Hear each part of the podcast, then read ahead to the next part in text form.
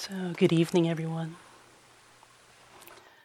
Just want to first acknowledge um, just how uh, much awe and respect I have for all of you in terms of your practice and your diligence this past week thus far. So, uh, as Vinny says, keep going. So, the title of this talk is Here Comes the Judge, Here Comes the Judge, the Dharma of the Judging and Comparing Mind.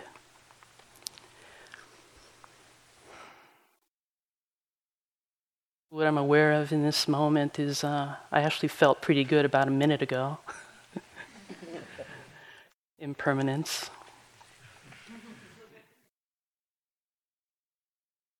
Noticing my heart beating really fast and sort of tingling in my hands and fingers are shaking a little bit.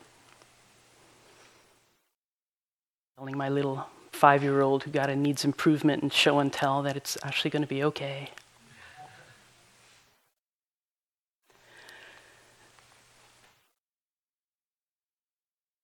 So I just want to begin, at least to help me relax a little bit, with a song. Dashing through this life toward some unreal goal, tired, filled with strife, nothing fills our bowl. Wondering what it's for, this striving to succeed. Sitting is a bore, so this is what you need. Oh, mindful bells, mindful bells, reminders to be kind. Remembering to laugh and sing is what to keep in mind. Mindful bells, mindful bells, help us to wake up. To love ourselves with all our hearts is sometimes a bit tough. Practicing is hard to sit with all that comes, watching without guard stories and where they're from, trusting in my truth, knowing that I'm wise, discerning what is underneath that ego filled disguise. Oops, sorry, skies. Oh, put it back. Thank you please. Mindful bells, mindful bells, reminders to be kind. Remembering to laugh and sing is what I can't remember what that chord is. What to keep in mind. Mindful bells, mindful bells, help us to wake up. To love ourselves with all our hearts is sometimes a bit tough.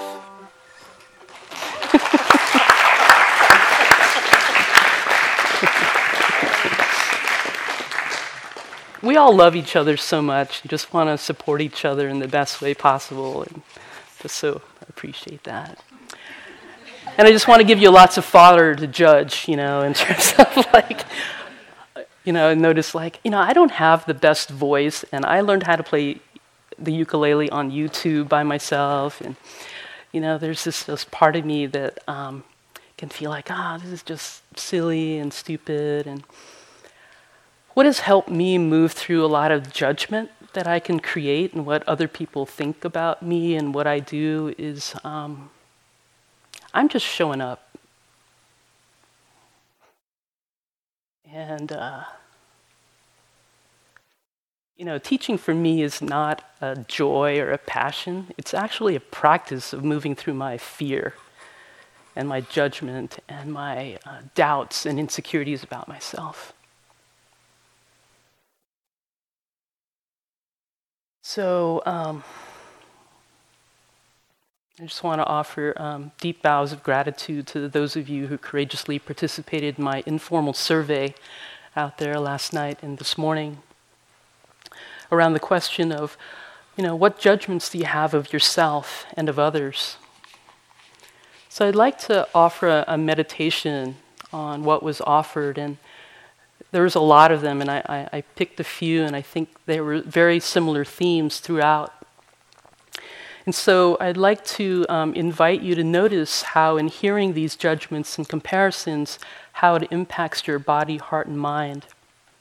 And as you listen, which of these judgments and comparisons resonate with you.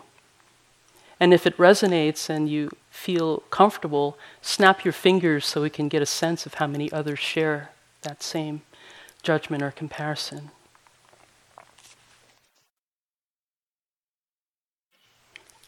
So just allowing your eyes to close, that's comfortable for you, and just grounding in your feet and seat. This is what's present in our Sangha. I'll play perceived mistakes over and over again in my head. It doesn't do me any good, and yet I can't help it, or so I feel. I judge myself when my heart is closed and I'm not giving, when I'm not centered. I judge myself because I take myself too seriously and take things too personally. I judge myself for not being able to meet my own emotional needs and be perfectly calm and easy for others. I judge myself for not being able to perfectly control my emotions. I judge myself too, frequ- to frequently have good intentions, but my expectations and standards make it impossible for me to feel truly good about myself or feel that I've done the right thing. I get excited setting ambitious goals, trying to live radically for others, but when the timeline or outcome does not meet my expectations, I beat myself up. I'll never be good enough for others to love me. I judge the way I look, the way I speak, the way I think. It's always just out of my grasp, pleasing others, and most importantly, myself. For being too vocal about my opinions and too direct, and then conversely, not speaking up when I should or could have. Why did I act that way? Ugh, you stupid girl. You shouldn't do that ever again. You know, I think it'd be better if you just shut up. You're so ugly and you make it worse by wearing what you wear and basically everything you do.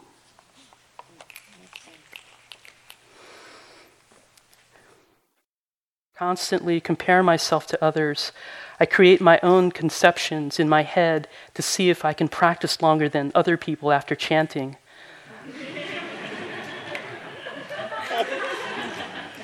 I know it's not a healthy outlook, and it frustrates me that I think this way when I really should only be concerned about myself. I judge myself negatively. I tell myself I should have done more, tried harder, even if I give my every last drop of effort. I never allow myself to feel as if it was enough. I wasted my potential. It's hard to take pride in my progress when I have such high, a high bar for when I want, I want to get to. I judge myself for my anxiety and all that comes with it, for not feeling smart enough even though I went to top schools, have worked in top companies. It's the imposter syndrome. I judge myself mainly in how effectively I project an image of admirability and desirability. I want to be desired, and if failing that, admired, I grew up in a household that excessively valued excellence, specifically excelling beyond others, and thus my judgments revolve around if I'm accomplishing that goal. That also means I do a lot of comparing. Often have the immediate reaction, you idiot, when messing up or making mistakes. I can then reassure that I'm okay but the initial thought still arises on autopilot.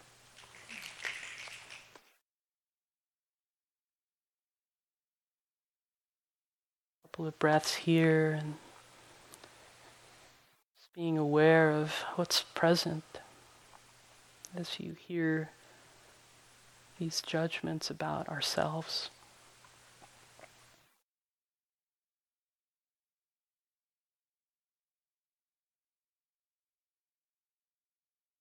So, noticing how many other people resonated. You wrote that particular judgment or comparison.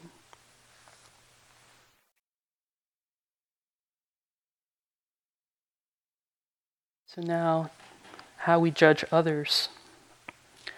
I'm starting to catch how often I judge others, the way someone walks, practices, takes food, eats food, how long they practice, the facial expressions they make, etc. Very observant person. I realize these are all probably insecurities of my own that I'm projecting. My more heightened sensitivity to these thoughts is making me much more aware of the work that needs to be done. I judge others primarily, but not exclusively, in one of three ways. Number one, I'm attracted to them. They get the benefit of the doubt and are judged the least harshly. I'm not attracted to them, and I consider them more attractive than me. They are the competition and get my scorn and ire. Anything they do is wrong, is judged harshly and with glee.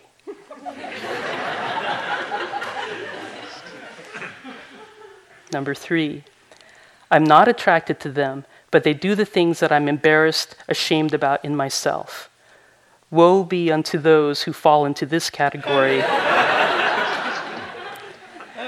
I will never let my anger out, of, out on them consciously or in my actions, but they inspire consistent anger in me and get no slack. And unlike the competition, that judgment is not gleeful. When my needs are not met with my partner, words of affirmations, intimacy, playfulness, I, I compare that person with others and have difficulty just accepting who he or she is. When I don't feel acceptance and love radiating from other people, I judge their heart. When a person doesn't seem to feel my emotions when I've shared deep traumas or when the person doesn't know how to show them. When I see people judging other people.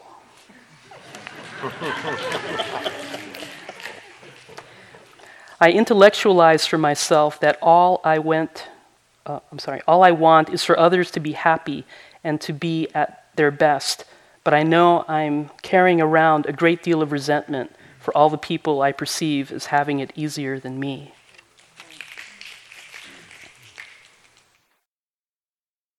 I judge others by neediness versus pushing away. I'll hold someone in higher regard if they don't appear to need something pretty sure I'm pretty needy myself. I generally don't think people are authentic. I see that as a judgment that gets in the way of making a connection with others and ultimately getting to know them more authentically. I secretly judge others quite harshly, even my closest friends. I notice that I tend to assume others have the worst intentions and that they understand fully what their actions cause. After lots of therapy and meditation, I intellectually know that my judgments of others are simply projections of my insecurities, but knowing versus dealing with the feelings are different and difficult. I judge others by expecting them to act or feel the same way I do in any situation.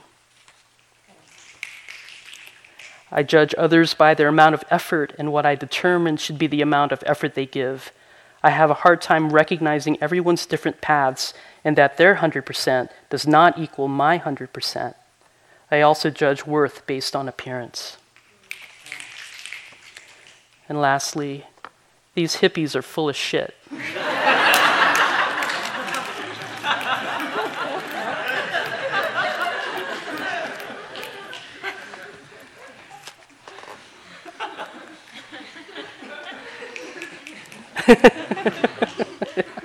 Vinny said he wrote that one.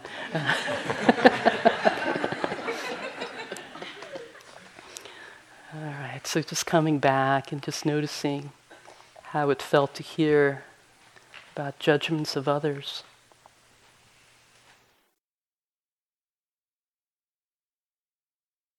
We're all, in a way, doing this, judging ourselves, judging others. What do we tend to do when we judge or compare? Do we really believe the judgment or comparison? Does it then take a life of its own? Do we ever bring mindfulness to the judgment or comparison? Do we take the time and space to notice how it feels in our bodies? How does judgment and comparison impact our emotions? How do they influence our thoughts and thereby our speech and actions? From Doe Zantamata It's easy to judge, it's more difficult to understand. My understanding requires compassion, patience, and a willingness to believe that good hearts sometimes choose poor methods. Through judging, we separate. Through understanding, we grow. My dear Dharma colleague and friend, uh, Kate Johnson, shared with me this practice that a friend of hers does with her children whenever they judge other people. She asks them to think of three things that may have caused that person to behave that way.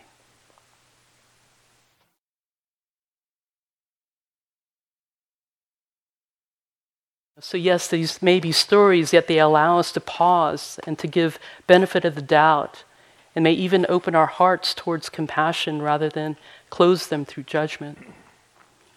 It's like somebody like speeding in front of us on the highway, just about to hit our car, and you know, what's the first thing we we do? You know, either give them the finger or yell at them or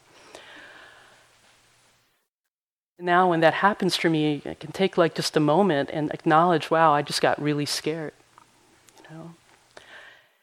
And then maybe just imagine like, you know, is this person like heading to the hospital, you know, because their partner is having a baby or heading home because their parent is dying. You know, we just don't know. Don't know. I often tell the teenagers that I teach, you know, if you're going to bother telling yourself a story, tell yourself a good one. From the Dhammapada, the Buddha said, We are what we think. With our thoughts, we make the world. Like one of the most powerful statements, you know, that I actually have hanging on the wall next to my desk. As we've said, you know, throughout this retreat, the nature of mind is to generate thoughts. And on this retreat is this rare and precious gift that we give ourselves to actually pay attention to what it is that we're thinking. You're probably finding that more often than not, the thoughts that come through our minds aren't very helpful or useful and can often cause suffering. I tend to think that um, the human condition is almost to defer to the negative. And it's through this practice of waking up that we can sort of retrain our minds to think otherwise. So, on this path of awakening, the jig is up. You know, we are aware that we are aware that we're being aware. you got to be careful for what you ask for. So after being here for the last few days, do you ever wish that um, you got you could get your money back and just go on and believe that ignorance is bliss?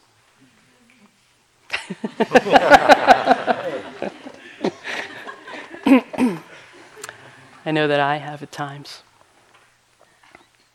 There's this way that um, we develop this like loyalty to suffering, you know, because it actually feels really familiar and there's a certain level of comfort in familiarity. So I have another song about that. Don't take my pain away from me. Let me live my life in misery. Cause if it goes, then I'll be blue. Cause waking up is hard to do. I love it when my mind is tight. And it keeps me up through the night. Come on, Buddha, it's just you. Cause waking up is hard to do. They say that waking up is hard to do. Why just one arrow when there can be two? Don't say my suffering can end. Instead of waking up, I wanna be a couch potato again. I beg of you, just let me cry. Wise effort, I don't wanna try. Come on, Buddha, get a clue, cause waking up is hard to do.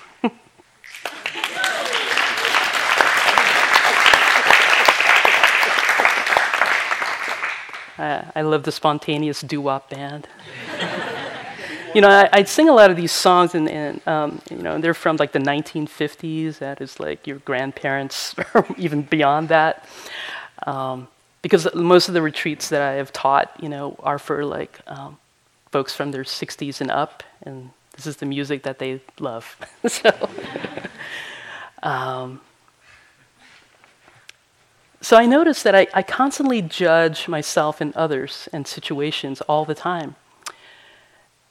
And when I can really pay attention, I notice that it creates like this tightness in my body, a clenching in disconnection in my heart, and this feeling of separation, ultimately feeling suffering.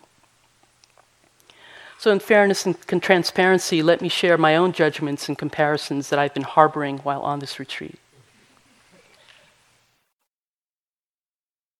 The temple is beyond wise, funny, and adorable, on top of being a straight cis white man. So not fair.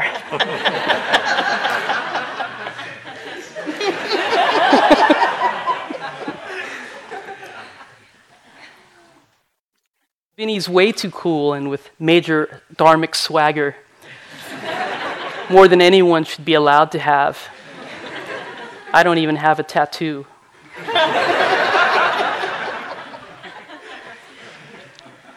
Pam is a strong and powerful force of nature whose very presence commands a room.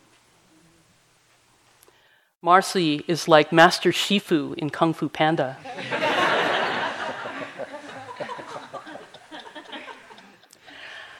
I wish I could have Dawn's charisma and clarity. Rachel's brilliance, wittiness, and creativity are incomparable. Everyone's getting notes but me. The yogis must think I'm not a good enough teacher. Or maybe my teaching is so clear there's no need for notes.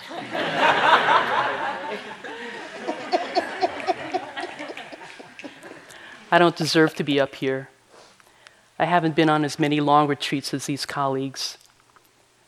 I tend to be a bad weather meditator. They only want me because how many immigrant, non binary teachers of color are there? I economize diversity and inclusion.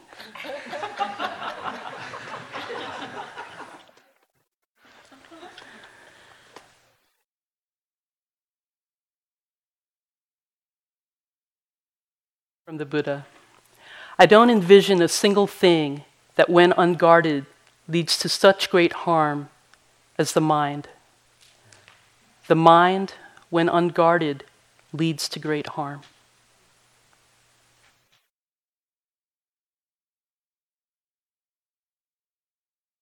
So, many of us are so used to suffering that we feel like that's actually the baseline of our existence. And that we forget that there's another way to be, which is free. My teacher Tara Brach often calls it being caught in the trance. From Viktor Frankl, between stimulus and response, there is a space, and in that space is our power to choose our response. In our response lies our growth and our freedom. So that's what we're doing here is we're actually creating that space to be able to choose. And I think that's where we forget is that we actually have choice we don't have to be run by our, uh, by our minds in particular, that we can discern what's helpful and what's not. When I catch myself in judgment or comparison, I ask myself these four things Does my heart feel open or closed? Do I feel connected or disconnected? Do I feel free or am I suffering? And am I feeling empowered or am I feeling disempowered?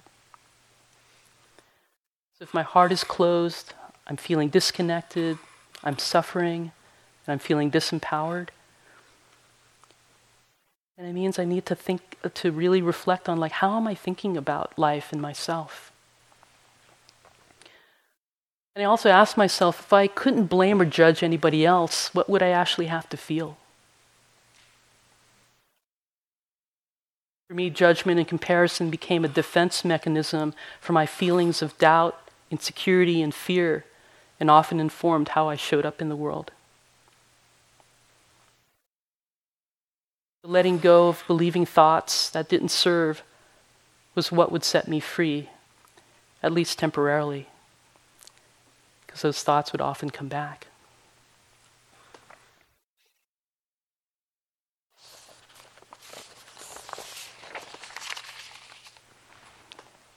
Another song.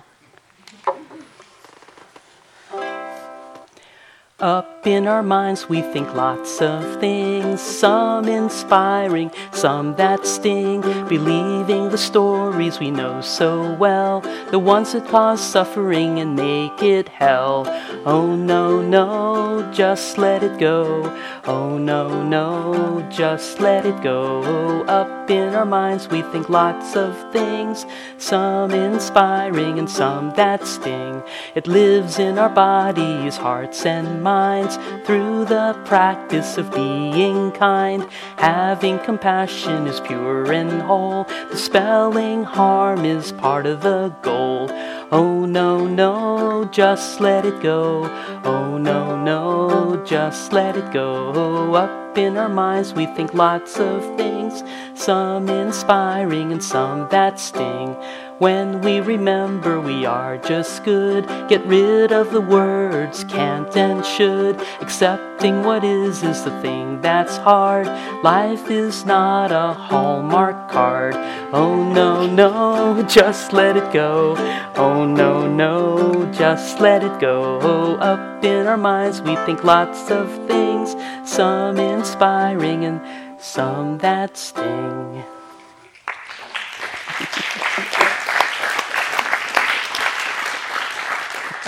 If anything, songs kill a little time. Keep clapping, I have another half hour. Uh, so I just want to share this um, reading from uh, Spirit Rock teacher Philip Moffitt around um, judging, comparing, and fixing mind. I thought it's just really powerful, just the way it's, it's written. So if you could just bear with me, there's a lot of wonderful nuggets in it. How we meet each moment of life determines our well being. But when we are caught in judging, comparing, or fixing, our worldview contracts and we have fewer options for responding to the present moment. Identifying how we relate to the world, whether we tend to judge, compare, or fix, will help free us from our compulsive behaviors which cause us and others suffering. Of these three, judging, comparing, and fixing, which do you tend to do most often? Judging types have very strong opinions about themselves and the world around them, about what's wrong and right and how it should be. You might be very judgmental of yourself, but not of the world, or vice versa. It's quite common for the voice of judgment in your head to not be your own, but someone's from your past, like a parent or teacher. Sometimes this voice of judgment doesn't even reflect your current values. Comparing types continually measure themselves against others. I'm not as fit as so and so, or how they used to be. I used to be able to run a marathon, but now I can't. Fixing types notice what needs to be fixed, but not in a judgmental way, and then want to fix it. They derive reassurance from thinking, I can fix this. Sometimes they will, although unasked, try to fix others or situations which, depending on the circumstances, can be obtrusive.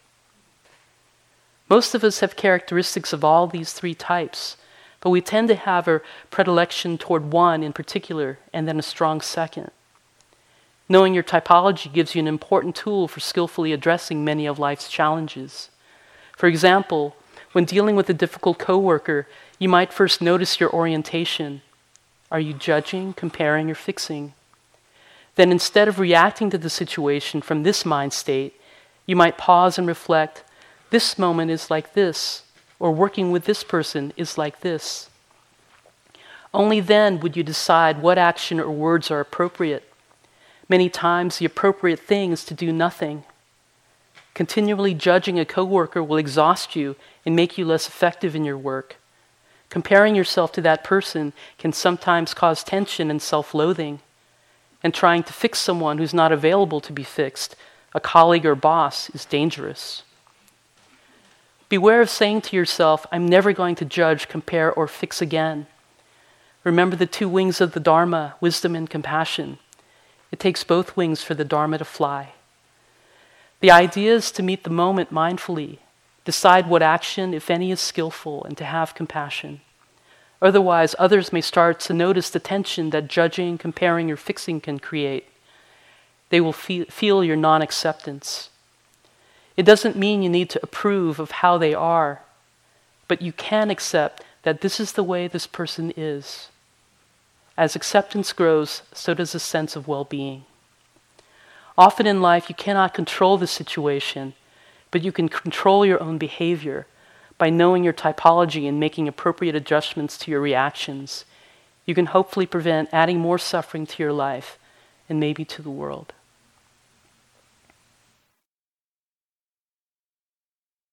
You know, there's a prayer that I say um, every morning um, when I sit that goes, Grant that I may be given the appropriate difficulties and sufferings on this journey, so that my heart may be truly awakened and that my practice of liberation and universal compassion may be truly fulfilled.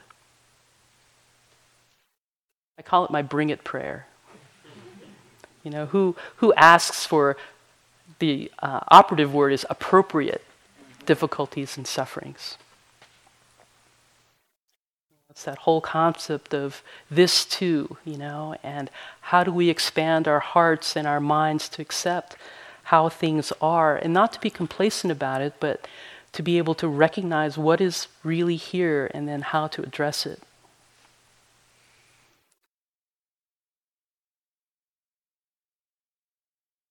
Checking with myself for a moment.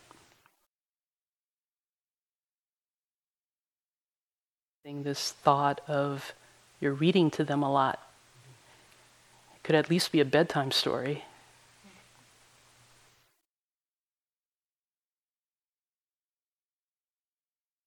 Wondering, am I connecting with people? Are they bored? Are they interested?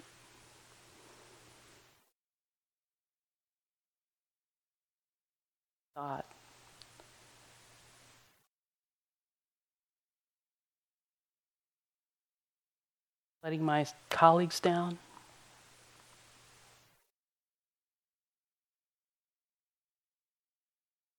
Noticing what's arising, not necessarily believing them, but just noticing. Interesting. That's where we go.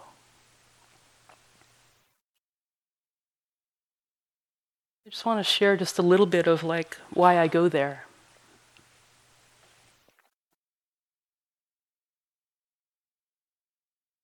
At a very young age, probably around like five or six, I, I realized for myself that um, I was queer and non binary, and there was definitely no terms like that in 1969. But I, what I did know was that it was not okay to be who I was. And in a lot of ways, I felt like God had made a big mistake, that, he, that God put me in the wrong body. So, on top of like questioning or not understanding my gender identity or my sexual orientation. You know, I was, um, my parents came to this country with me when I was 10 months old and um, experienced a lot of racism, and so they told me to assimilate into white culture. It's like, you know, if you're going to succeed in this country, you need to follow the white people. Don't mess with all these other people. So not only my gender identity or my sexual orientation, it was like my race and ethnicity was not okay either. I remember um, being in eighth grade in my civics class, and we filled out these forms to get our social security cards. And two weeks later, they all the, the cards came back, and my civics teacher said, "The reason why Amjad and Marinella, which is my formal first name, didn't get their social security cards is because they're aliens."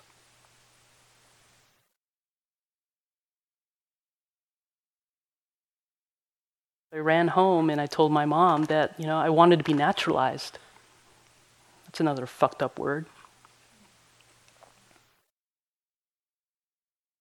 Didn't want to be an alien. And so, what I got very early on in life was that there was something innately wrong with me. And if I wanted to feel any sense of love and acceptance in this world, I had to be anything but myself.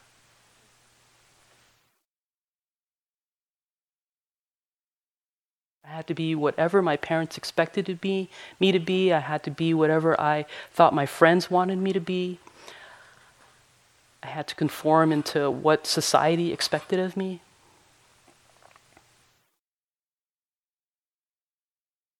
So I tried to be like the best like kid ever. You know.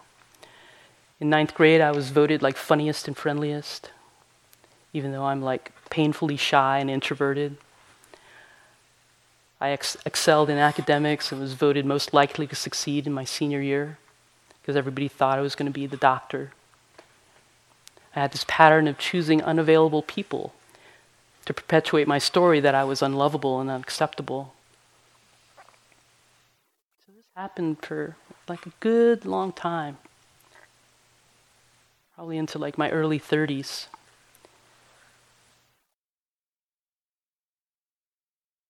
What I noticed, like in all the failed relationships that I had, you know, that would last like one or two years, was that the common denominator in all those relationships was me.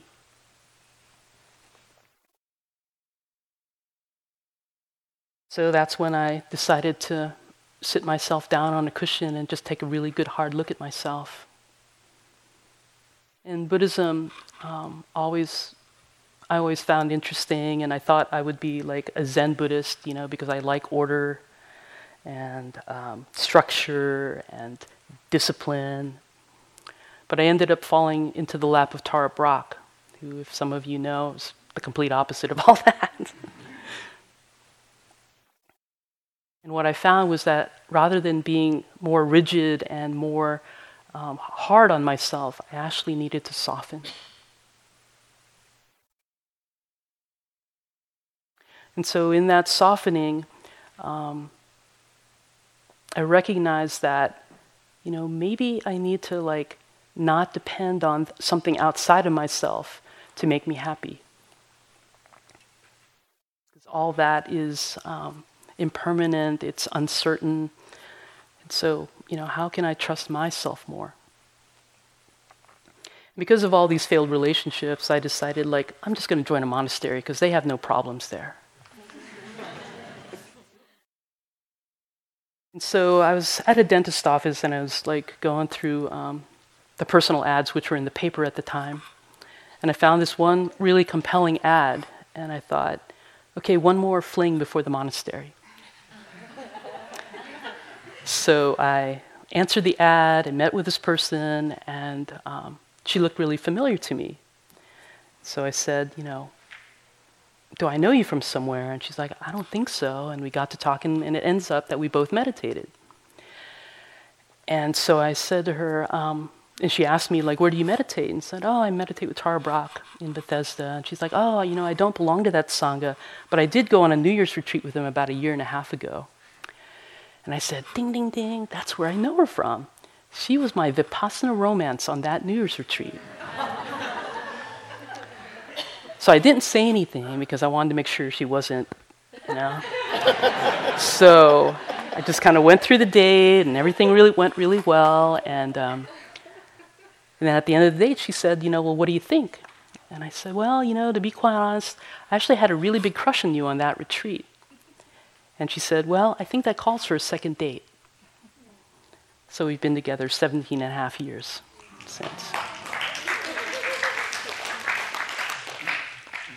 And right before I met Wendy, you know, what was really important for me was to work on myself, but I also um, decided that like I wasn't just going to settle for anyone, you know. The la- I always say that the breakup that brought me to the Dharma was with a pastry chef. And I said, you know what, I am like done with the crumbs, you know, I want the whole fucking loaf.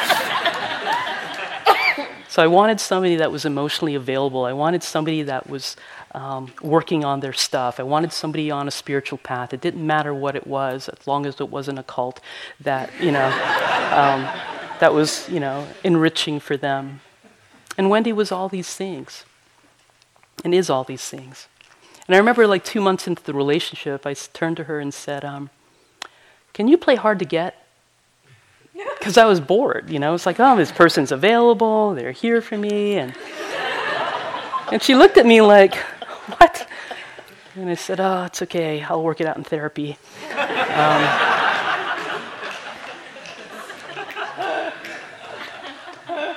but what I found, you know, was that, wow, this, like, and sometimes even still, 17 and a half years later, I turned to her and I said, like, what's wrong with you? Like, why, why are you with me, you know? And I often, um, I, I call Wendy my Kuan Yin.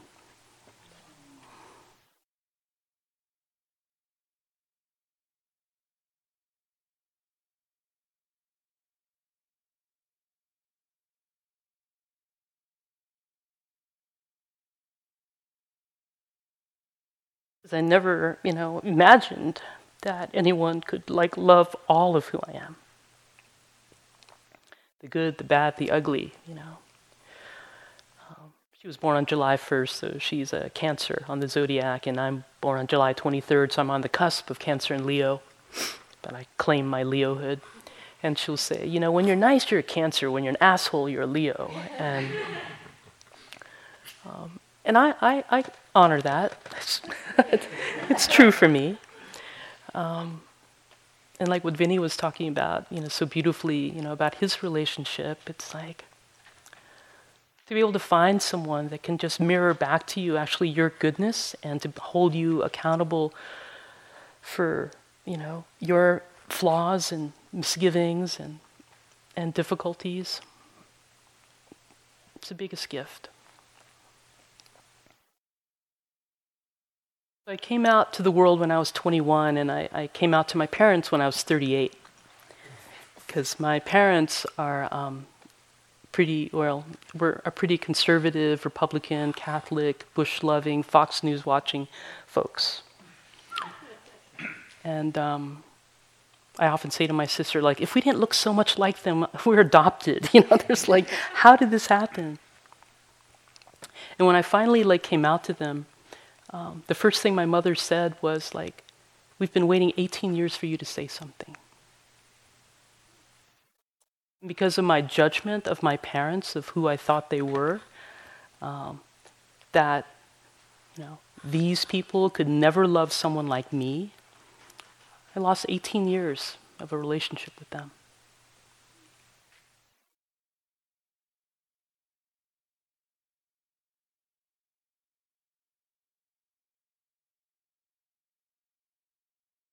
So, you know, in the time since, it's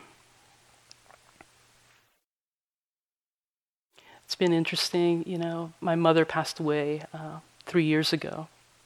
I was actually here at Spirit Rock when I, I got the news that she was diagnosed with a terminal brain, a terminal brain tumor. It's in the third week of my um, month-long retreat here. And I kept saying that bring it prayer, and that's what they brought. And what I found, you know, when I heard that news was there was this like level of groundedness and peace actually. And my mother was, um, her prognosis was that she would live four to six months. And so I le- decided to leave the retreat early and I climbed up the side of the hill there that overlooks the retreat center. And this voice came to my head that said, In this life you will suffer, I mean, you will experience pain, but you will not suffer. And so for me, hearing that news about my mom was the pain. And what was the wake up call for me in hearing that news was that I had four to six months to heal my relationship with my mother. And I feel really blessed that there was that time. My mother, being, you know, who she was, actually lived longer than that. And it's because I told her that I needed to have a, a major surgery um, that I was postponing until after she died. And so she lived beyond the time, and I had to schedule this surgery. And I asked my mom, you know, why, like, do you think you lived like beyond your your prognosis? And she said, I'm waiting for you to have the surgery.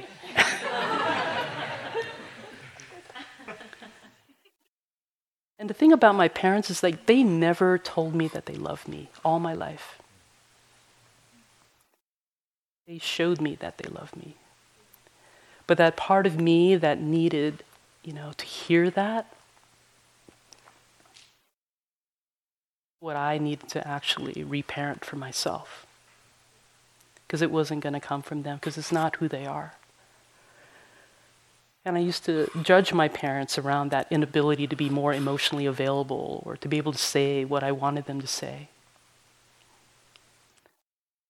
And in the last year of my mom's life, it was just like, you know, I'm just going to accept her, and this is how she is. And I noticed that actually my relationship with her after her death is much deeper than it was when she was alive. All the time. So, you know, being a trans person of color, and especially in spiritual communities, you know, it's um, this whole uh, diversity inclusion subject in our spiritual communities is fairly young.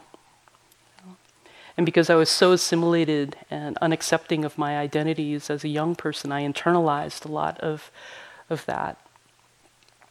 And it was really um, okay for me like to be the only person of color. I often joke that when I first walked into Tara's class, that other than the Buddha sitting next to her, I was the only other person of color in the room. And when I started, you know, asking folks to um, use my pronouns, people were just totally not understanding that.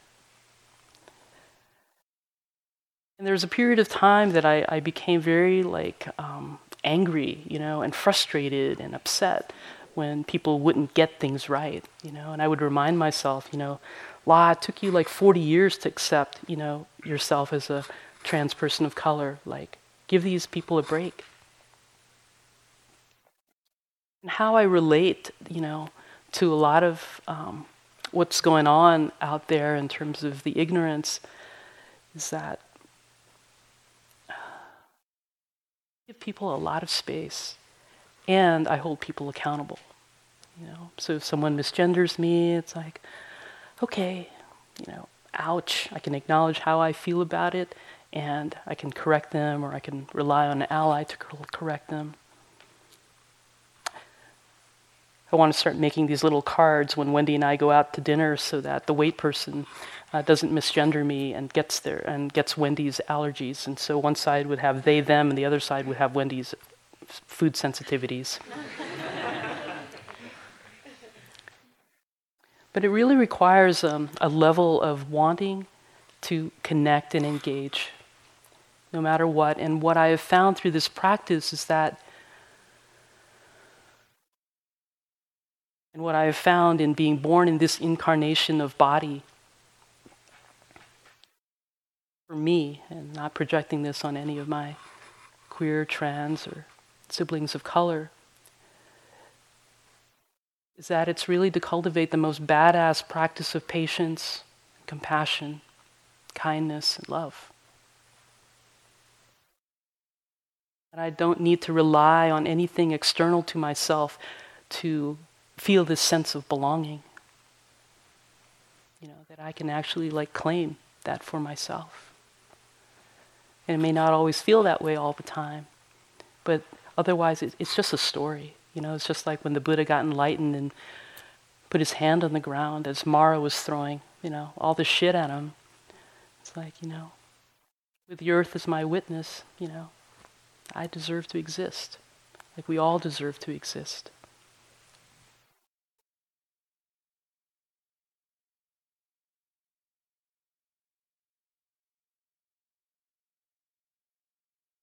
You know, before my mom died, I thought, um, there's no way that I'm gonna have top surgery. You know, my parents will never like understand that. And it was actually after my mom died that I decided to to do it. And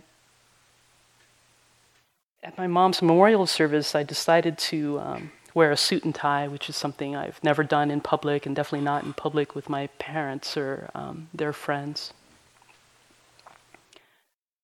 And it was really amazing because my father came up to me and said, uh, Do you want to wear one of my ties?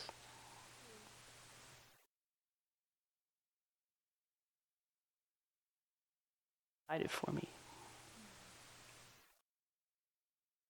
So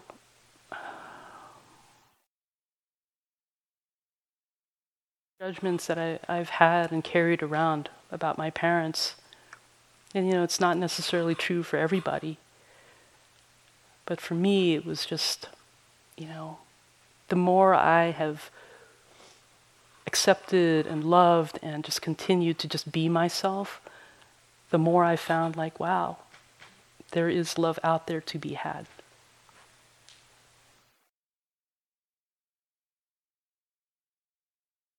Going to end with like one more song so you can remember that for yourself. You're insecure, don't know what for. You'll find your way once you walk through the Dharma door. Don't need ego to cover up. Being the way that you are is enough. Everyone else in the hall can see it. Everyone else but you. Yogi, you light up the world like nobody else. The way that you free your mind undoes overwhelm. And when you smile at your heart, it ain't hard to tell. We all know. Oh, oh that's what makes you beautiful. You saw what we could see, you'll understand it's on you to be truly free. Right now's the time to let go so you can believe and thus know. Oh, oh, that's what makes you beautiful. That's what makes you beautiful. That's what makes you beautiful.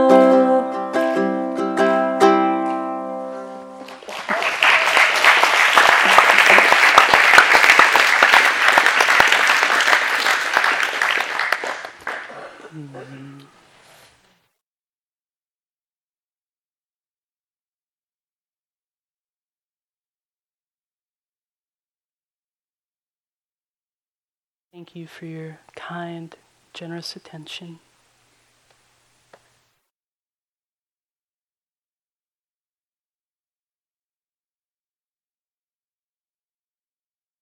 Judgments, comparisons are just thoughts.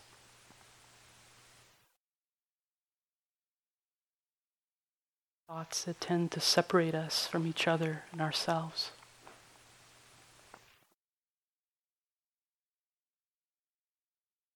Relentless, shameless, and untrue.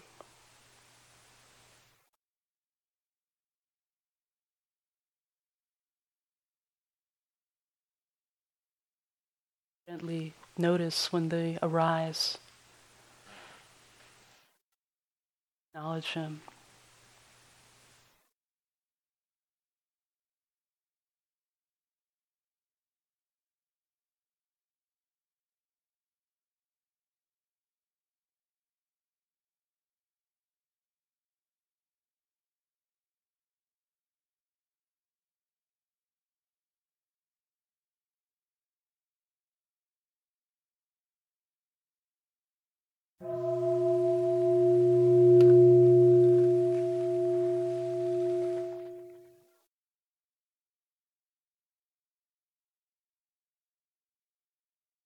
Have 34 minutes for walking and come back and chant and sit.